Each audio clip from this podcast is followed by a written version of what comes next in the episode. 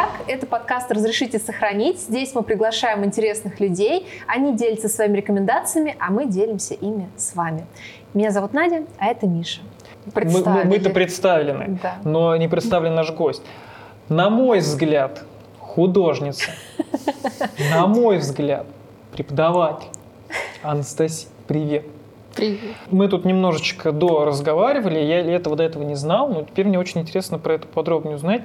Ты же в Союзе художников Рязани. Ты еще самый молодой член союзника. Как Творческого вы... союза художников. Это так. их вообще дофига союзов, угу. в принципе. И есть основной, это Союз художников России, но там в основном совсем маститые художники, у которых, как правило, высшее художественное образование.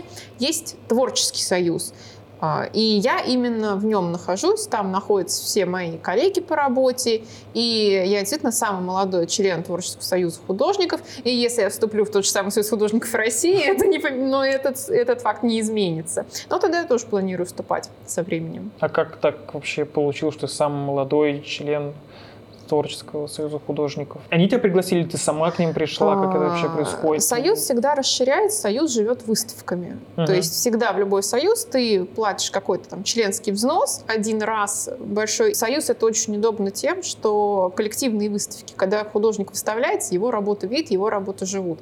То есть э, даже вот недавно Сейчас 23-й год у нас объявлен годом педагога-наставника. Угу. И была выставка в Музее молодежного движения, истории молодежного движения на свободе, педагогов-наставников. То есть там художники, которые и художники, и при этом преподаватели. И была огромная выставка, были повешены также мои работы, вывешены. Вывесили, что мне было очень приятно, в самом блатном зале. То есть рядом прям вот моей работы и работа Василия Ивановича Колдин, директор художественного училища. И еще там какого-то приглашенного гостя из какой-то питерской академии преподавателя. И эти работы, mm-hmm. вот новости, э, смотрели потом новости Рязани, я смотрела об этой выставке, и на заставку новостей все взяли мои работы. Ну, Есенина моего в первую очередь. Uh-huh. Поэтому так именно вот участие в Союзе на тебя просто не смотрят как на дебила. Когда тебе, ну, ре, ну реально, когда тебе 21 год, и ты молодой специалист, то и ты только, ну, по сути, ты только выпустился из училища, э, когда ты хочешь устроить какую-то выставку, показать, что ты профессионал, что-то добиться своим творчеством, то на тебя смотрят вообще типа, девочка, у тебя вообще образование-то есть? Uh-huh. И, а когда ты так членский билетик показываешь, уже совершенно отношение другое. Это возможность, вот, опять же, выставляться, это выездные выставки, передвижные выставки, конкурсы различные. Но там много плюшек на самом деле, плюс еще творческий коллектив. Для художника важен творческий коллектив,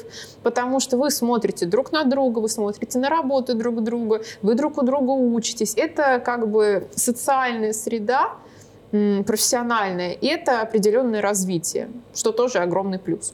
Очень классно. Uh-huh. А вступил я туда, ну, по работам, то есть э, туда принимают, вот нужно высылать работы, и какие-то свои личные достижения. Ну, я очень старалась, поэтому какие-то личные достижения были. Работы тоже как бы всем понравились, потому что в этой стилистике ну, как бы у нас, может, в Рязани кто-то и работает, но если и работает, то в основном это копии. Ну, копии uh-huh. как работают просто с интернета перерисованы, а я в этой стилистике работаю, ну, вот это постоянные мысли, постоянные какие-то там идеи, все через себя, вдохновиться чем-то, да, копировать ни в коем случае, как бы.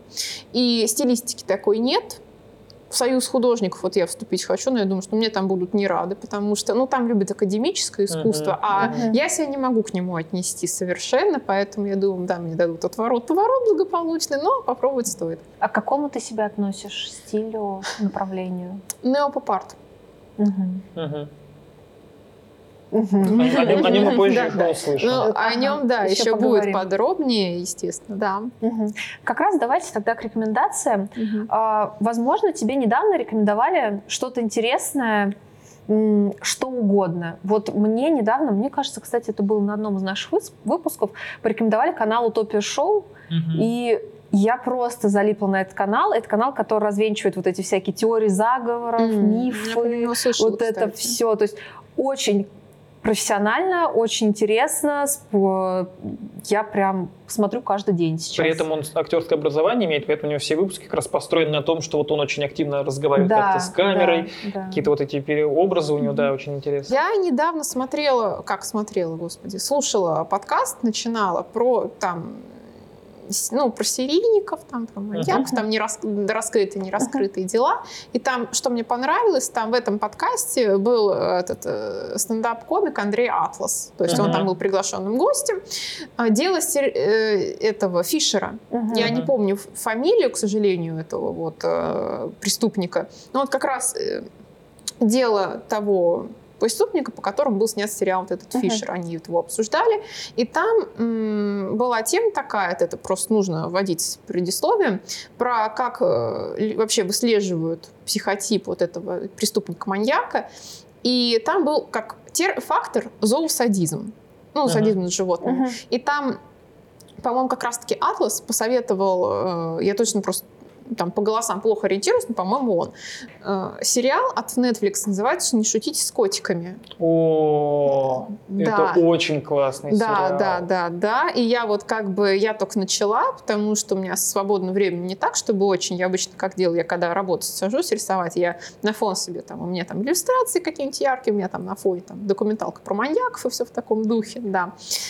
И вот я поставила себе на фон тоже вот это такая, ну, тема очень серьезная, очень сильная. Вот, пожалуй, всех рекомендаций ближайших, это вот, ну, вот этот вот сериал как раз-таки.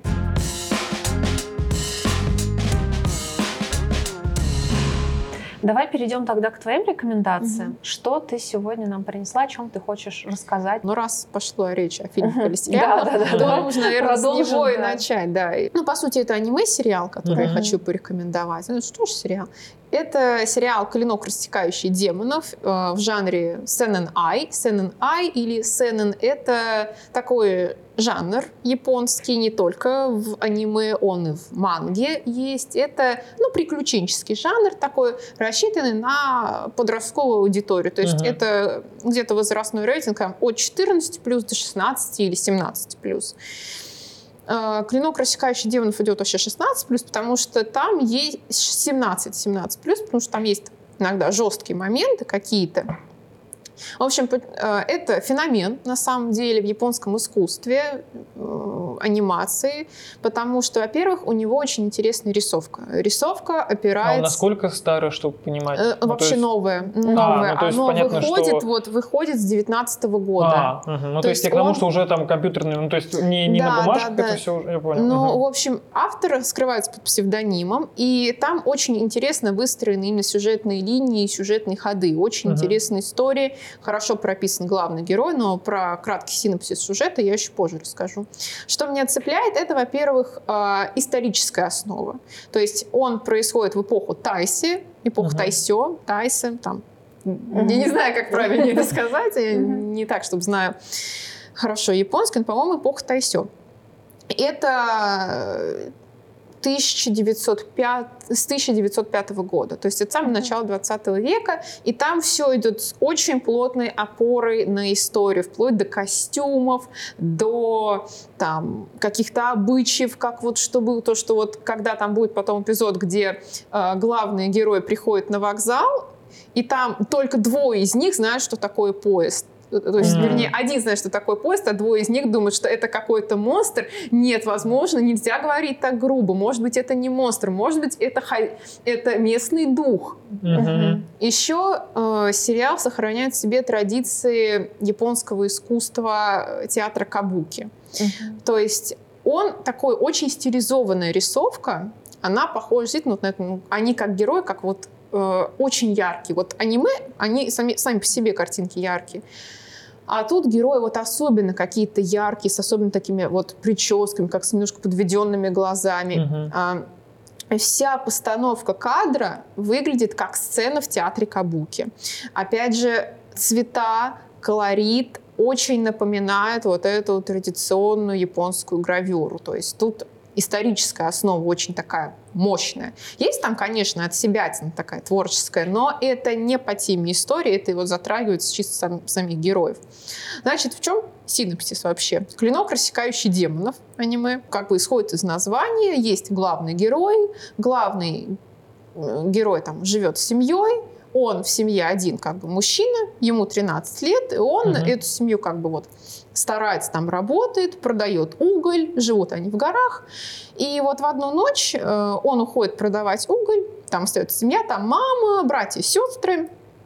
Э, и он останавливается на ночлег у одного мужчины, которому говорит, что не ходи ночью, ночью, ночь — это время демонов. И когда он возвращается домой, он находит всю свою семью убитыми. А выживает только сестра, но она сама превращается в демона. И как раз-таки весь сюжет выстроен на том, что он, а, если обычно демоны, когда люди превращаются в демонов, они становятся там, ну, чудовищами, которыми себя не помнят. Эта девочка, она как бы все равно себя не осознает, но что-то вот внутри осталось, и весь сериал строится на том, что он в итоге сам становится вот охотником на демонов, несмотря на все какие-то вот эти преграды, и пытается исцелить сестру. В принципе, вся история строится на этом. А, что мне нравится, почему я это рекомендую? Сюжетная линия может как бы показаться простой, что вот есть герой там, он -то там что-то делает, вот случается, у него такой... Случается трагедия. Случается трагедия. Ну, да. У него да. понятная цель, хотя бы понятно, к чему идти. Да, угу. и то, что вот он ставит, там много клише, там клише реально вот таких угу. классических клише, там много, но что вот он цепляет. Не равны люди демонам по силе, uh-huh. вообще uh-huh. не равны. А вот эти люди, охотники, они все равно настолько вот, они через какие-то техники, через постоянные тренировки, они делают себя им равными. И тут э, вот это все эти все техники боя и все прочее, это же метафора. На самом деле сериал о том, что человек может все что важна только сила духа человеческая. И что там это показывает, что сила человека напрямую зависит от силы духа. Там очень много мотивирующих правильных слов. То есть там вот выходил фильм, ну, Сначала был сериал, первый сезон, а это была первая сюжетная арка. Вторую сюжетную арку «Бесконечный поезд» ее экранизировали как фильм. Это был за все время, ну вот, недавний этот фильм, вот он выходил в 2020 году, это был самый кассовый аниме-фильм в истории. Он переплюнул все фильмы Миядзаки по сборам. Ого. Я ревел в конце. Ну, вообще, прям вот, и каждый раз, когда этот конец вспоминаю, мне начинается, что там, но там такие мощные, сильные слова, там такие вот самоотверженные люди, которые настолько готовы идти ради других людей, на которых вообще они не знают на какие-то поступки, не потому что они им кому-то являются, а потому что если ты сильный, то ты должен защитить слабого. И сталкиваюсь сейчас с людьми, которые говорят, ой, ну оно такое скучное, это аниме, там все такие правильные. Вот оно мне этим и нравится, оно показывает, какой человек может быть, какие у него uh-huh. могут быть чувства, чего он может добиться. На как бы плохих людей, на сволочей всяких я в реальной жизни могу посмотреть. А вот посмотреть на то, какой человек может быть, как он может поступать, несмотря ни на что, несмотря на свои какие-то страхи, проблемы, на то, что вот ему больно, ему плохо. Суть там преодоления себя и достижения своей цели. Вот там начинает вых... третий сезон начал выходить, и вот даже там главному герою задают вопрос, почему ты все время всем помогаешь вообще, что ты лишь, кто тебя просил? И вот сам ответ, что когда я сам помогаю, помогаю кому-то, это, для меня в этом ничего сложного нет, но и я от этого получаю пользу. То есть вот и там очень много таких фраз. Там просто бери, как бы копируй и вставляй в статус uh-huh. ВКонтакте.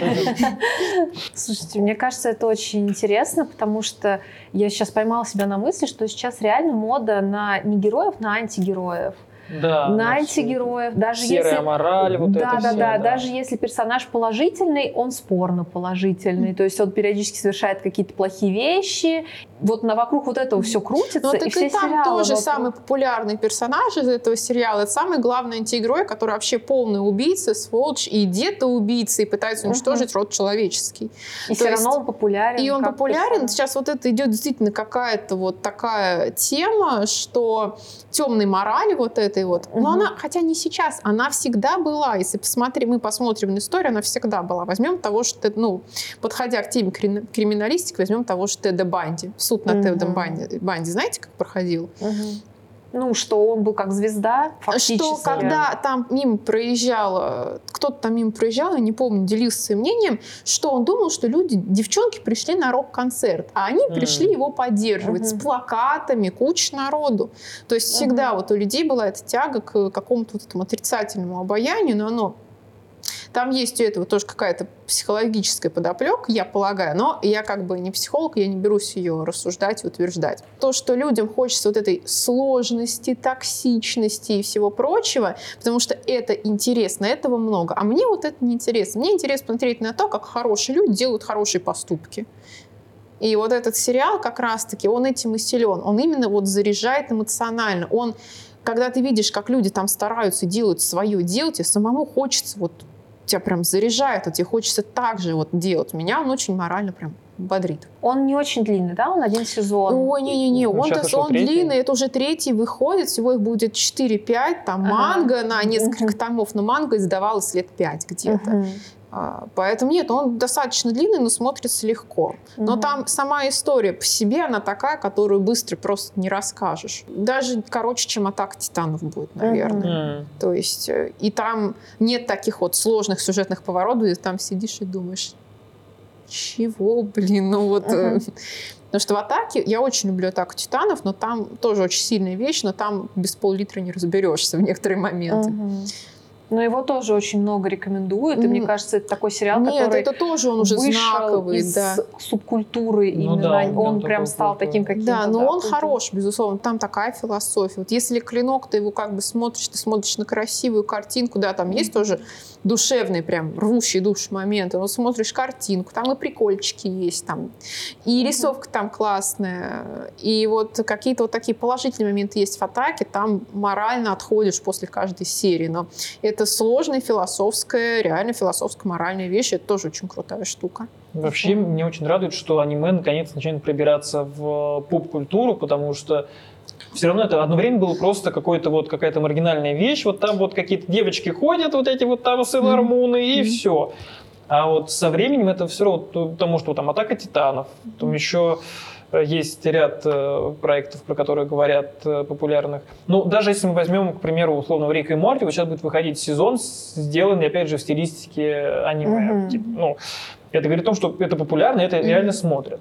Ну, да, Для ну, тех самых покемонов, кто сколько там это лет, это Дэш пытался сняли в формате да, аниме да. тоже. Ну, Аркейн Но он не, не совсем не аниме. Это он 3D. Подожди, а какой был тогда? Он 3D. Киберпанк был. Киберпанк. Киберпанк. Киберпанк, да. По Ведьмаку там выходит аниме. В принципе, Netflix По очень сильно да, взялся вышел за это, да. В формате аниме, да, фильм Ну, вышел, сейчас у Netflix да. вообще очень много мультов выходит, таких вот в мультстилистике. Там это еще по доте выходило, да, что-то. Да. Это этот еще, как его, Castlevania выходила. Да тоже там. Но там это, конечно, не совсем аниме вообще. Ну, понятно, что это как да. бы не используют стилистику, но если в целом взять аниме, понятно, просто к аниме есть такой предрассудки из-за как раз Наруто, из-за всего этого, потому что там очень много вот этих каких-то филлерных, там, чуть ли не сезон, где ты можешь половину вообще не угу. смотреть, и тебе ничего не потеряется. Такое, конечно, есть. Ну, как говорится, великолепный век тот же самый. Это такое же раньше было отношение и к сериалам. То, что вот это ну, да. Санта-Барбара, вот эти ваши папины дочки, а потом, когда начали делать нормальный сериал, такие, о, оказывается, сериал это классно, надо это смотреть, и с аниме вот то же самое происходит вот это вот.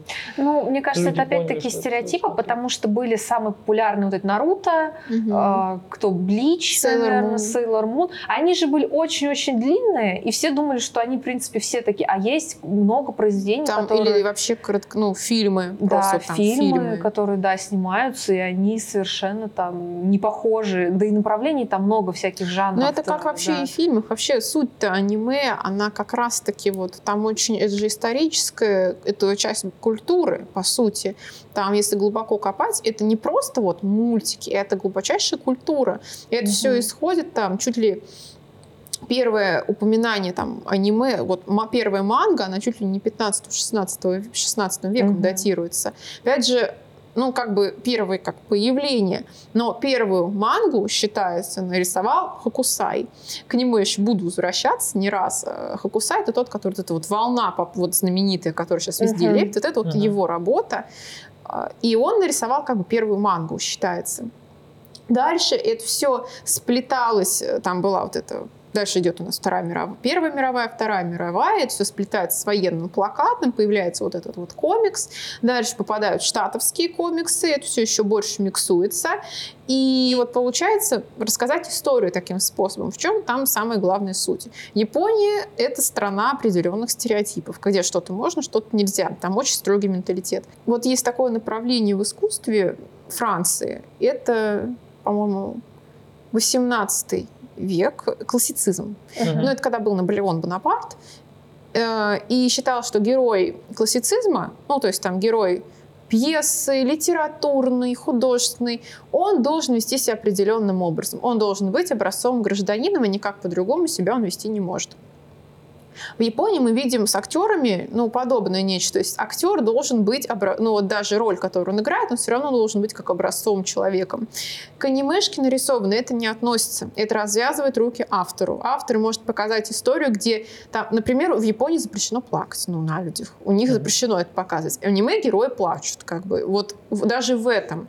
Автор может рассказать историю уже не по догмам определенным, а у него развязываются руки. Он становится свободен Э, именно Может своем... за рамки вот этих всех. Да, то есть это способ рассказать историю, потому что есть вот, эти, есть вот эта замкнутность, а аниме, оно позволяет как раз-таки автору рассказать историю так, как ему хочется, а не так, как вот по ГОСТу.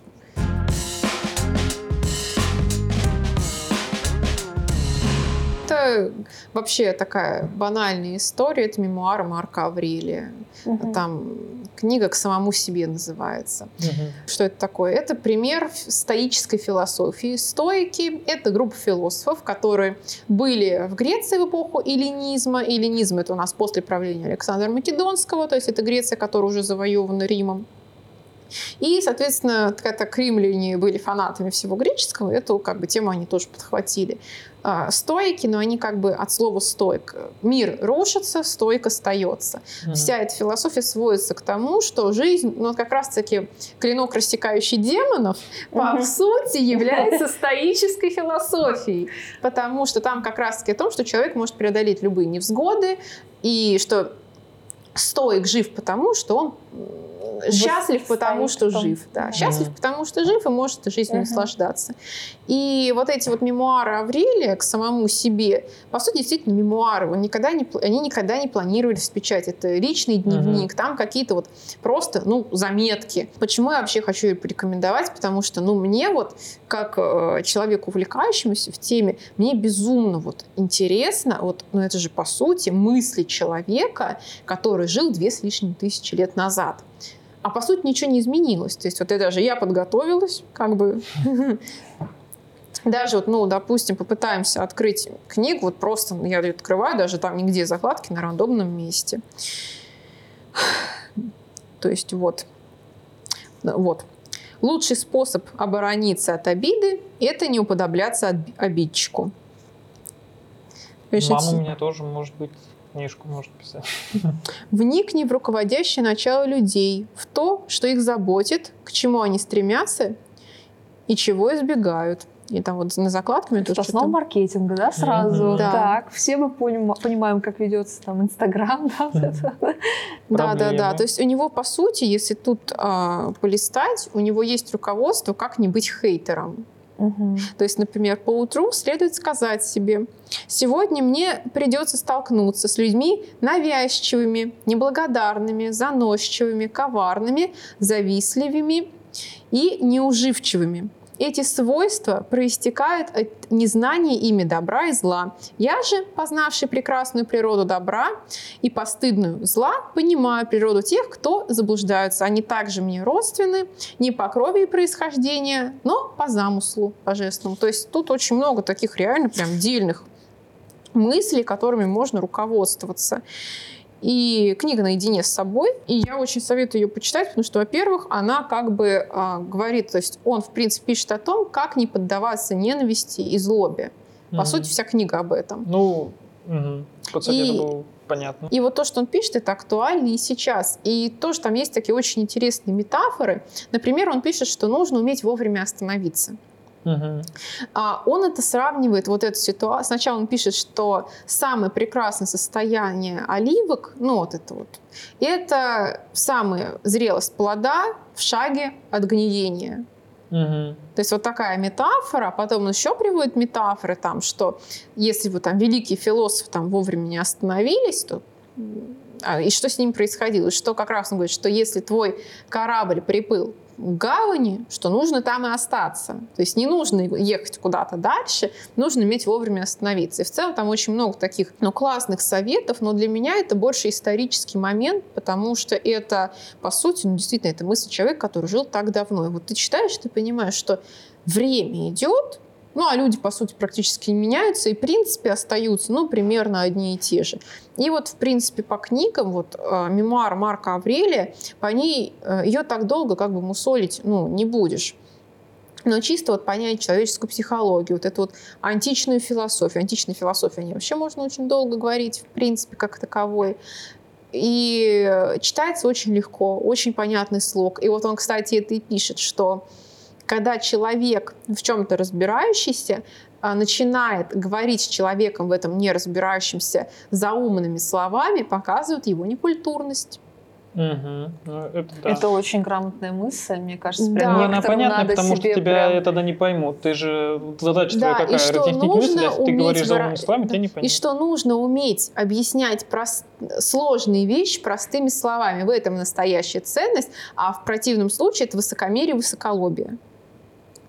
Хотя тоже сейчас есть тенденция вот это, да, в простоте в какой-то и так далее, да, даже да, вот да. в коротких вот этих видосах, там типа а ТикТок и Инстаграм, ну, как бы их не ругали. Краткость, они... краткость сестра таланта. Да, да. А наоборот, это же, это такая же мысль, по сути. То да. есть через простоту донести что-то полезное Что-то полезное, даже, возможно, сложно, через простые слова да, объяснить да. сложные понятия. И вот как раз-таки вот я когда... У меня есть такое... Я увлекаюсь философией, в принципе, я так читаю периодически философские книжки, я когда вот ее открыла, э, книгу, вот, это, вот она открылась прямо на этом моменте, я так, ну, я ее беру.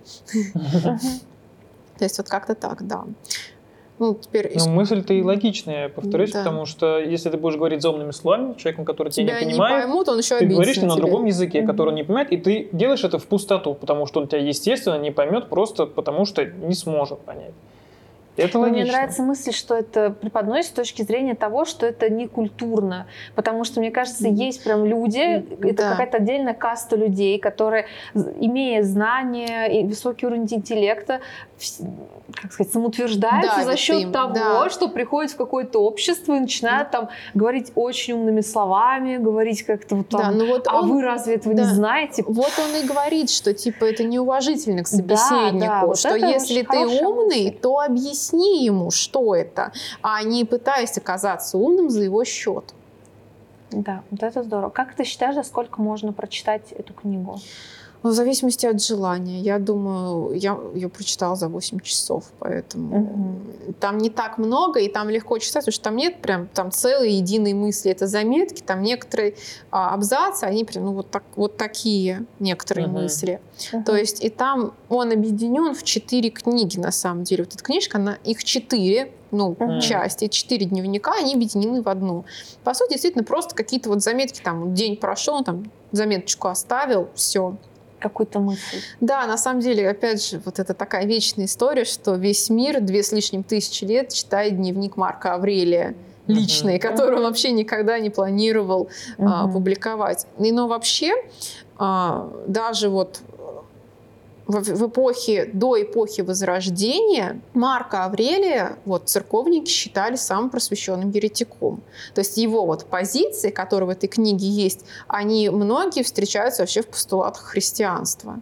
Uh-huh. И поэтому как бы ну, э, католическая церковь в Средневековье, они как бы все, все отвергали античность в целом. Все, что было связано с Римом и с античностью, было считалось это язычество, еретики. А, это все уничтожалось и каралось. Но как бы Аврелия считали самым просвещенным еретиком, просветленным и ближе всего к христианству.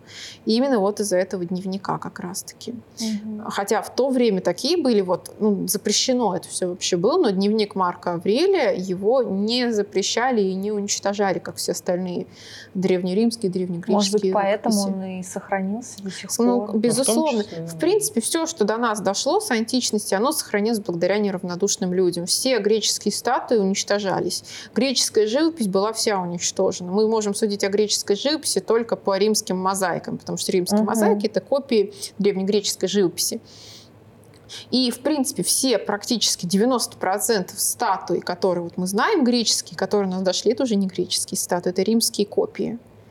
Угу. Да, греческие и греческие статуи, в отличие от римских копий, они были очень ярко раскрашены. Они все были раскрашены. Там вот видно, что у них как глазницы пустые, что что-то было. Там была смальта. Это, стек, это первое стекло, стекломасса.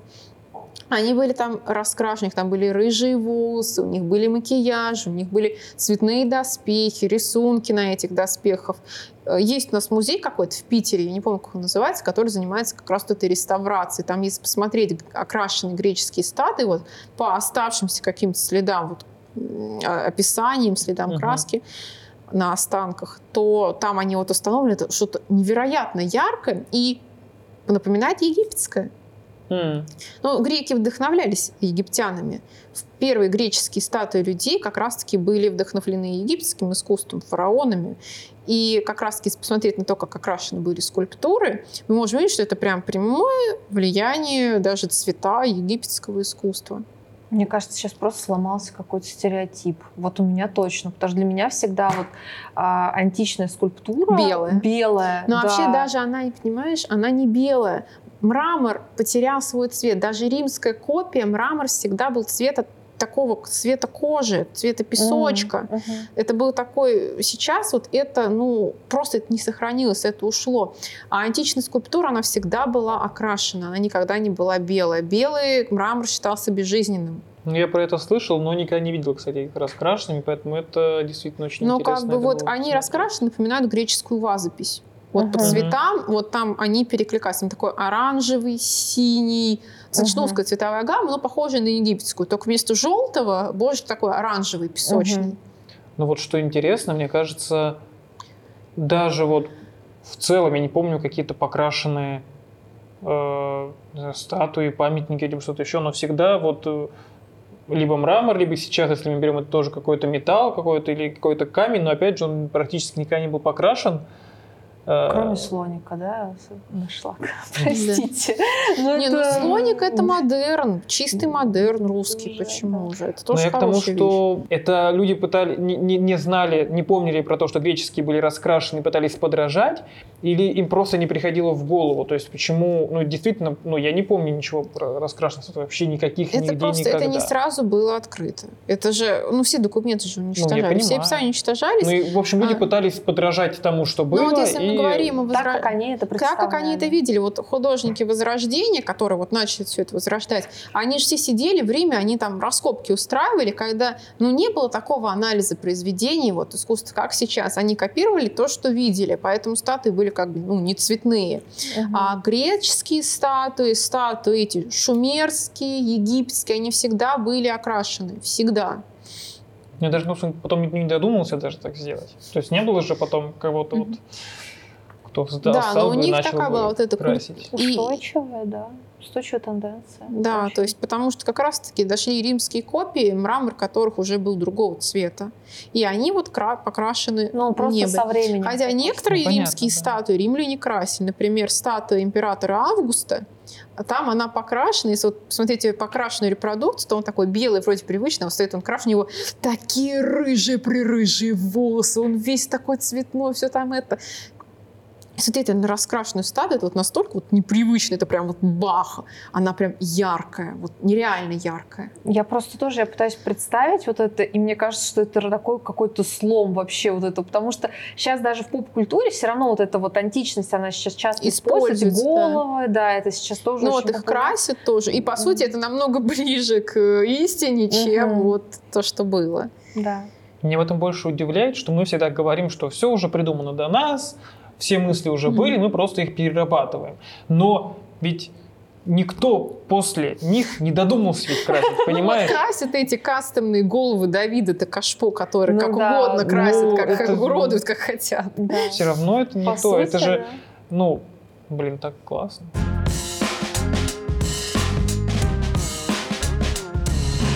Кстати, неопоп-арт. Это принципе, новое течение в искусстве. Мы знаем классический поп-арт, Инди Орхола, угу. там Роя Лихтенштейна. Рой Лихтенштейн, возможно, менее известное имя.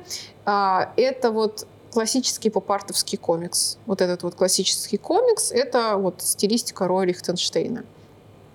А, поп-арт — это как бы ну, искусство, исходя из названия, э, искусство, популярное искусство. Это искусство того, что популярно. Если до этого искусство затрагивало какие-то очень важные вопросы, то поп-арт не затрагивает важные вопросы. Это искусство ради искусства, ради красоты, ради коммерции.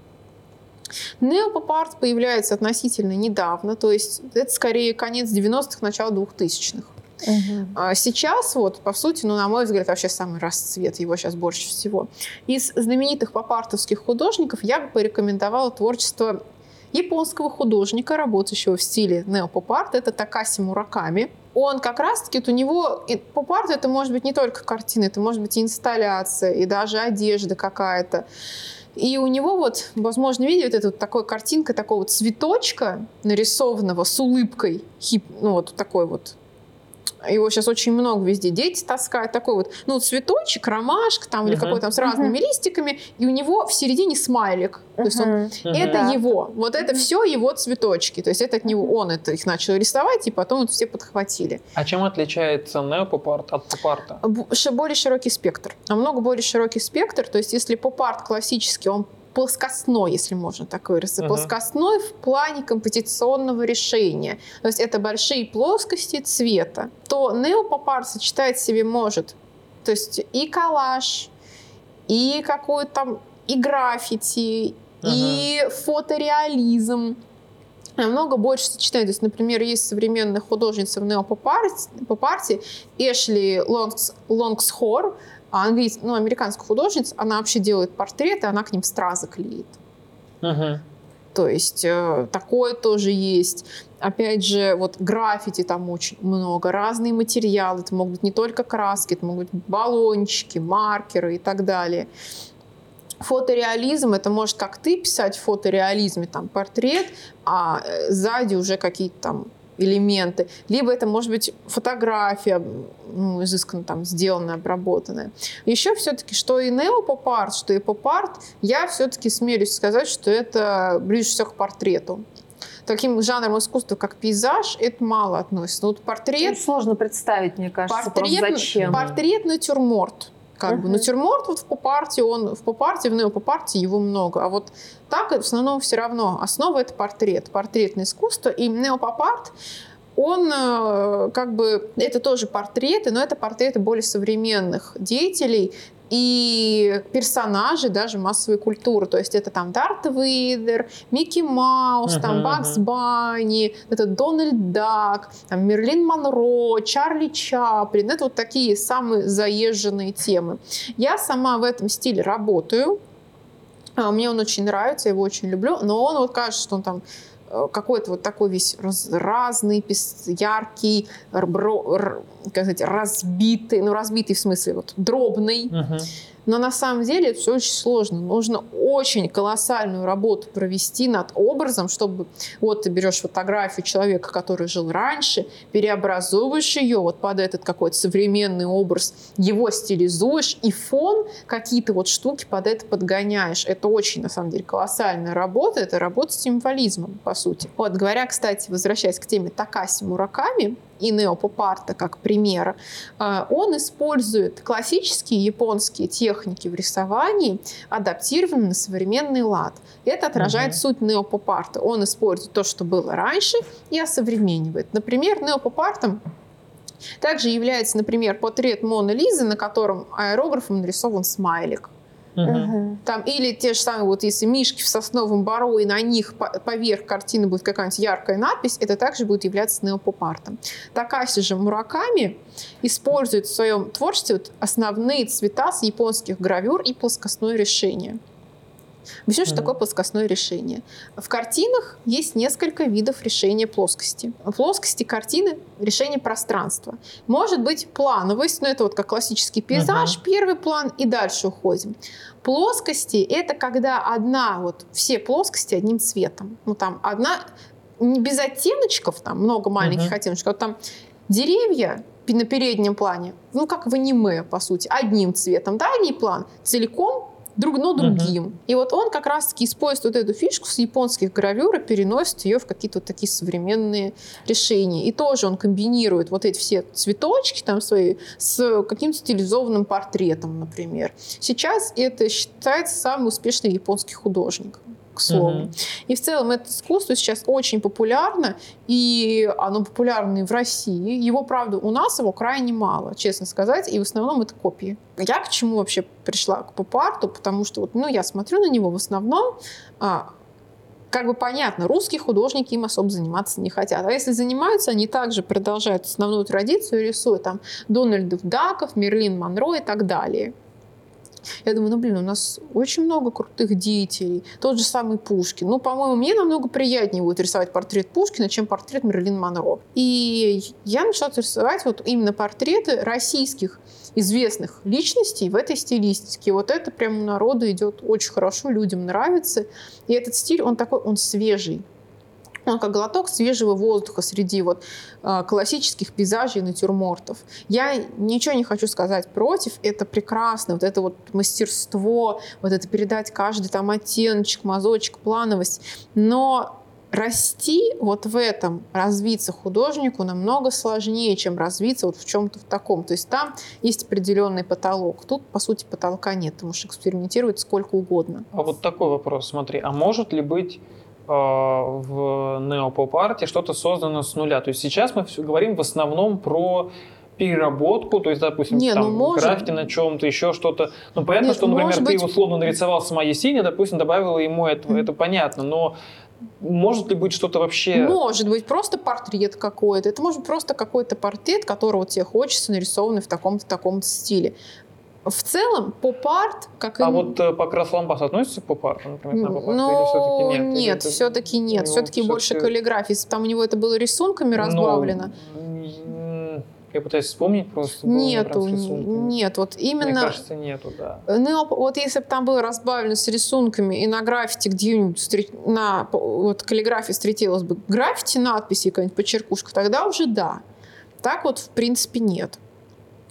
И, в принципе, это может быть что-то из нуля сделанное, то есть какая-то вот личная авторская задумка просто с использованием техники. Использование техники там, там фотореализма наслойного на граффити, там, на все вот это вот. Это должно быть сочетание, я правильно Должно понимаю? быть, это сочетание. Это сочетание, когда много всего, как правило, разность вот этих плоскостей, то есть, например, фон там такой глубокий, портрет там, получается, локальный, вот как по номерам. То есть, или вот наоборот. я могу понять, то есть, например, если я просто нарисовал граффити, это граффити. Если я нарисовал граффити на чем-то другом, это уже неопоп-арт. То есть все-таки должно быть именно как раз это все. Взял что-нибудь из классического искусства. Да, и нарисовал. Не обязательно из классического, как мы можем взять любое абсолютно произведение, даже которое ты сделал, допустим, до этого ты нарисовал, допустим, uh-huh. реалистичный портрет, да, особенно, если, на, особенно если надпись будет яркого еще. цвета, там розового или голубого, тогда вообще тем более, да.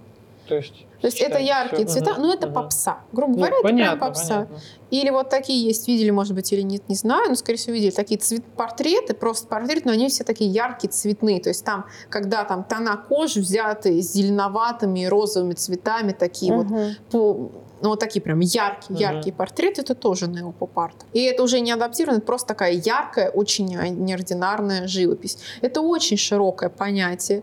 Вот это вот э, скульптура такой вот собачки дутой, угу. розовой, это тоже, по сути, можно к неопопарту отнести. То есть что-то такое вот неординарное, яркое, запоминающееся. Это все неопопарт, да. Но этого названия, его очень мало. Очень мало люди вообще его используют. Даже в Википедии о нем там два слова только сказано, потому что больше, по большей части, это стиль новый. Он только формируется. И чаще мы его скорее можем встретить в поисковике в Пинтересте. Uh-huh. То, есть, то есть люди сами называют это неопоп-арт, и исходя из этого уже складывается стиль. То есть они сами себя к нему вот как и импрессионисты раньше. Это ведь те же самые импрессионисты, вот от, вы знаете историю названия стиля? Импрессионизм, импрессион, впечатление. Был, были, во Франции были в салоны. Салоны художественные — это там, где художник приносит работу, и там проходит выставка, ее там, может быть, купят. И вот в этом салоне была выставка импрессионистов. Там был вот Мане, Дега и еще несколько человек. И критики очень негативно отнеслись к этим работам. То есть, по сути, они же э, все основу классицизма переворачивали. С, суть импрессионизма – я пишу не так, как я вижу, а так, как я чувствую. Угу. И впечатление. И критик написал, что вот действительно импрессионизм, потому что кроме впечатления от этих картин ничего не остается. И так и закрепилось название. И художники иногда, которые вот в начале зарождения стиля себя просто приписывают к этому стилю, потому что они считают, что они в нем находятся, они в итоге его и формируют. И сейчас, в принципе, с неопоп-артом оно происходит то же самое. Это он еще формируется, он не сформировался, он только в процессе своего вот этого вот он собирается в вот эту определенную форму. Сейчас вот есть только начало и примерно, что к нему относится. Говорить о том, прям о каких-то рамках сложно, uh-huh. потому что я там, ни я, ни мы не знаем, какой он станет через несколько лет. Он, может, там вообще в другую сторону повернет. Но пока вот этот стиль, он, да, он вот такой вот.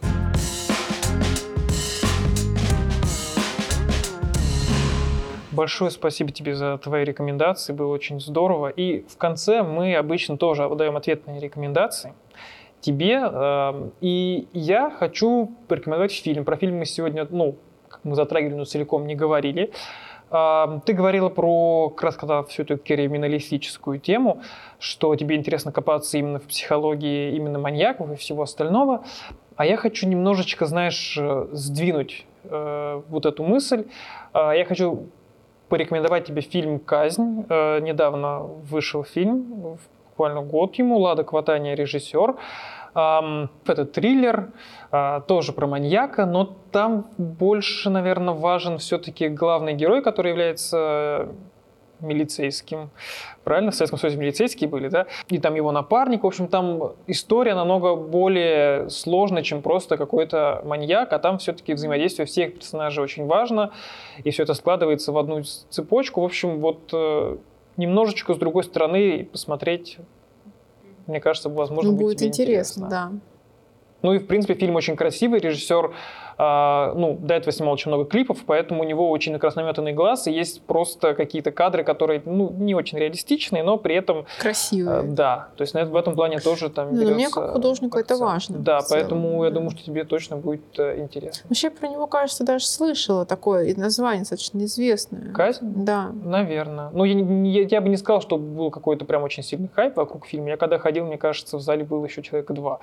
Вот. Но Лада Кватани ты могла слышать. Э, про него точно слышно. Хаски клипы, э, у, у Ленинграда даже один клип у него был. Угу. Будет интересно. Я хотела порекомендовать книгу. И почему-то, я не знаю, мы сейчас говорили про неопоп-арт, и я вспомнила про эту книгу, она называется «Шаги по стеклу». Я не помню автора, даже не буду пытаться сейчас вспомнить, это будет где-то написано в описании. Она такая тоже очень многослойная, и кажется, что там несколько историй, и кажется, что они вообще вот не состыкуются с друг другом. Одна какая-то более такая, как сказка, другая какая-то такая классическая, другая современная, такая как триллер какой-то. Ты его читаешь там как раз а, главный герой, он как будто у него какое-то такое отклонение, он считает, там где-то инопланетяне за ним следят, там или какие-то... То есть ты читаешь такое... А в итоге это вот как вот наслоение нескольких стилей происходит, и в конце вот ты понимаешь, что это одна общая на самом деле картина. Хотя, когда читаешь, кажется, что где тут вообще связь и о чем ну, это вообще. И вот когда ты говорил об этом направлении, я прям вспомнила про это произведение, подумала о том, что вот оно похоже, вот это наслоение стилей, жанров и сочетание между собой. Спасибо. Спасибо тебе. А еще спасибо хочется сказать стендап-клубу Панч за то, что дал у себя снимать. Спасибо хочется сказать а, Диме Кроулу за то, что написал музыку, которую вы тут слышали до и после вообще везде. А, также спасибо хочется сказать вам за то, что вообще это послушали, посмотрели. А если вы еще лайк поставили, а если вы еще подписались, а если еще комментарий какой-нибудь написали, это же вообще просто будет солнце какое-то золото вообще невероятно. Еще важная рекомендация в конце. Подпишитесь на Boosty, пожалуйста. Там дополнительные материалы с каждого выпуска. Таких приколов вы вообще давно не видели, не слышали. Там по 20 минут, может быть, дополнительных материалов это вообще нам, нам это будет очень, нас это очень поддержит, потому что хоть какие-то денежки мы что-то зарабатывать, а вам будет приятно, потому что вы посмотрите прикольные видеоматериалы бэкстейдж наших съемок. А еще не бойтесь книг со сложными названиями, ведь может оказаться, что даже жизнеописание Марка Аврелия жизненное, простое, понятное и доступное каждому из нас. Всем пока.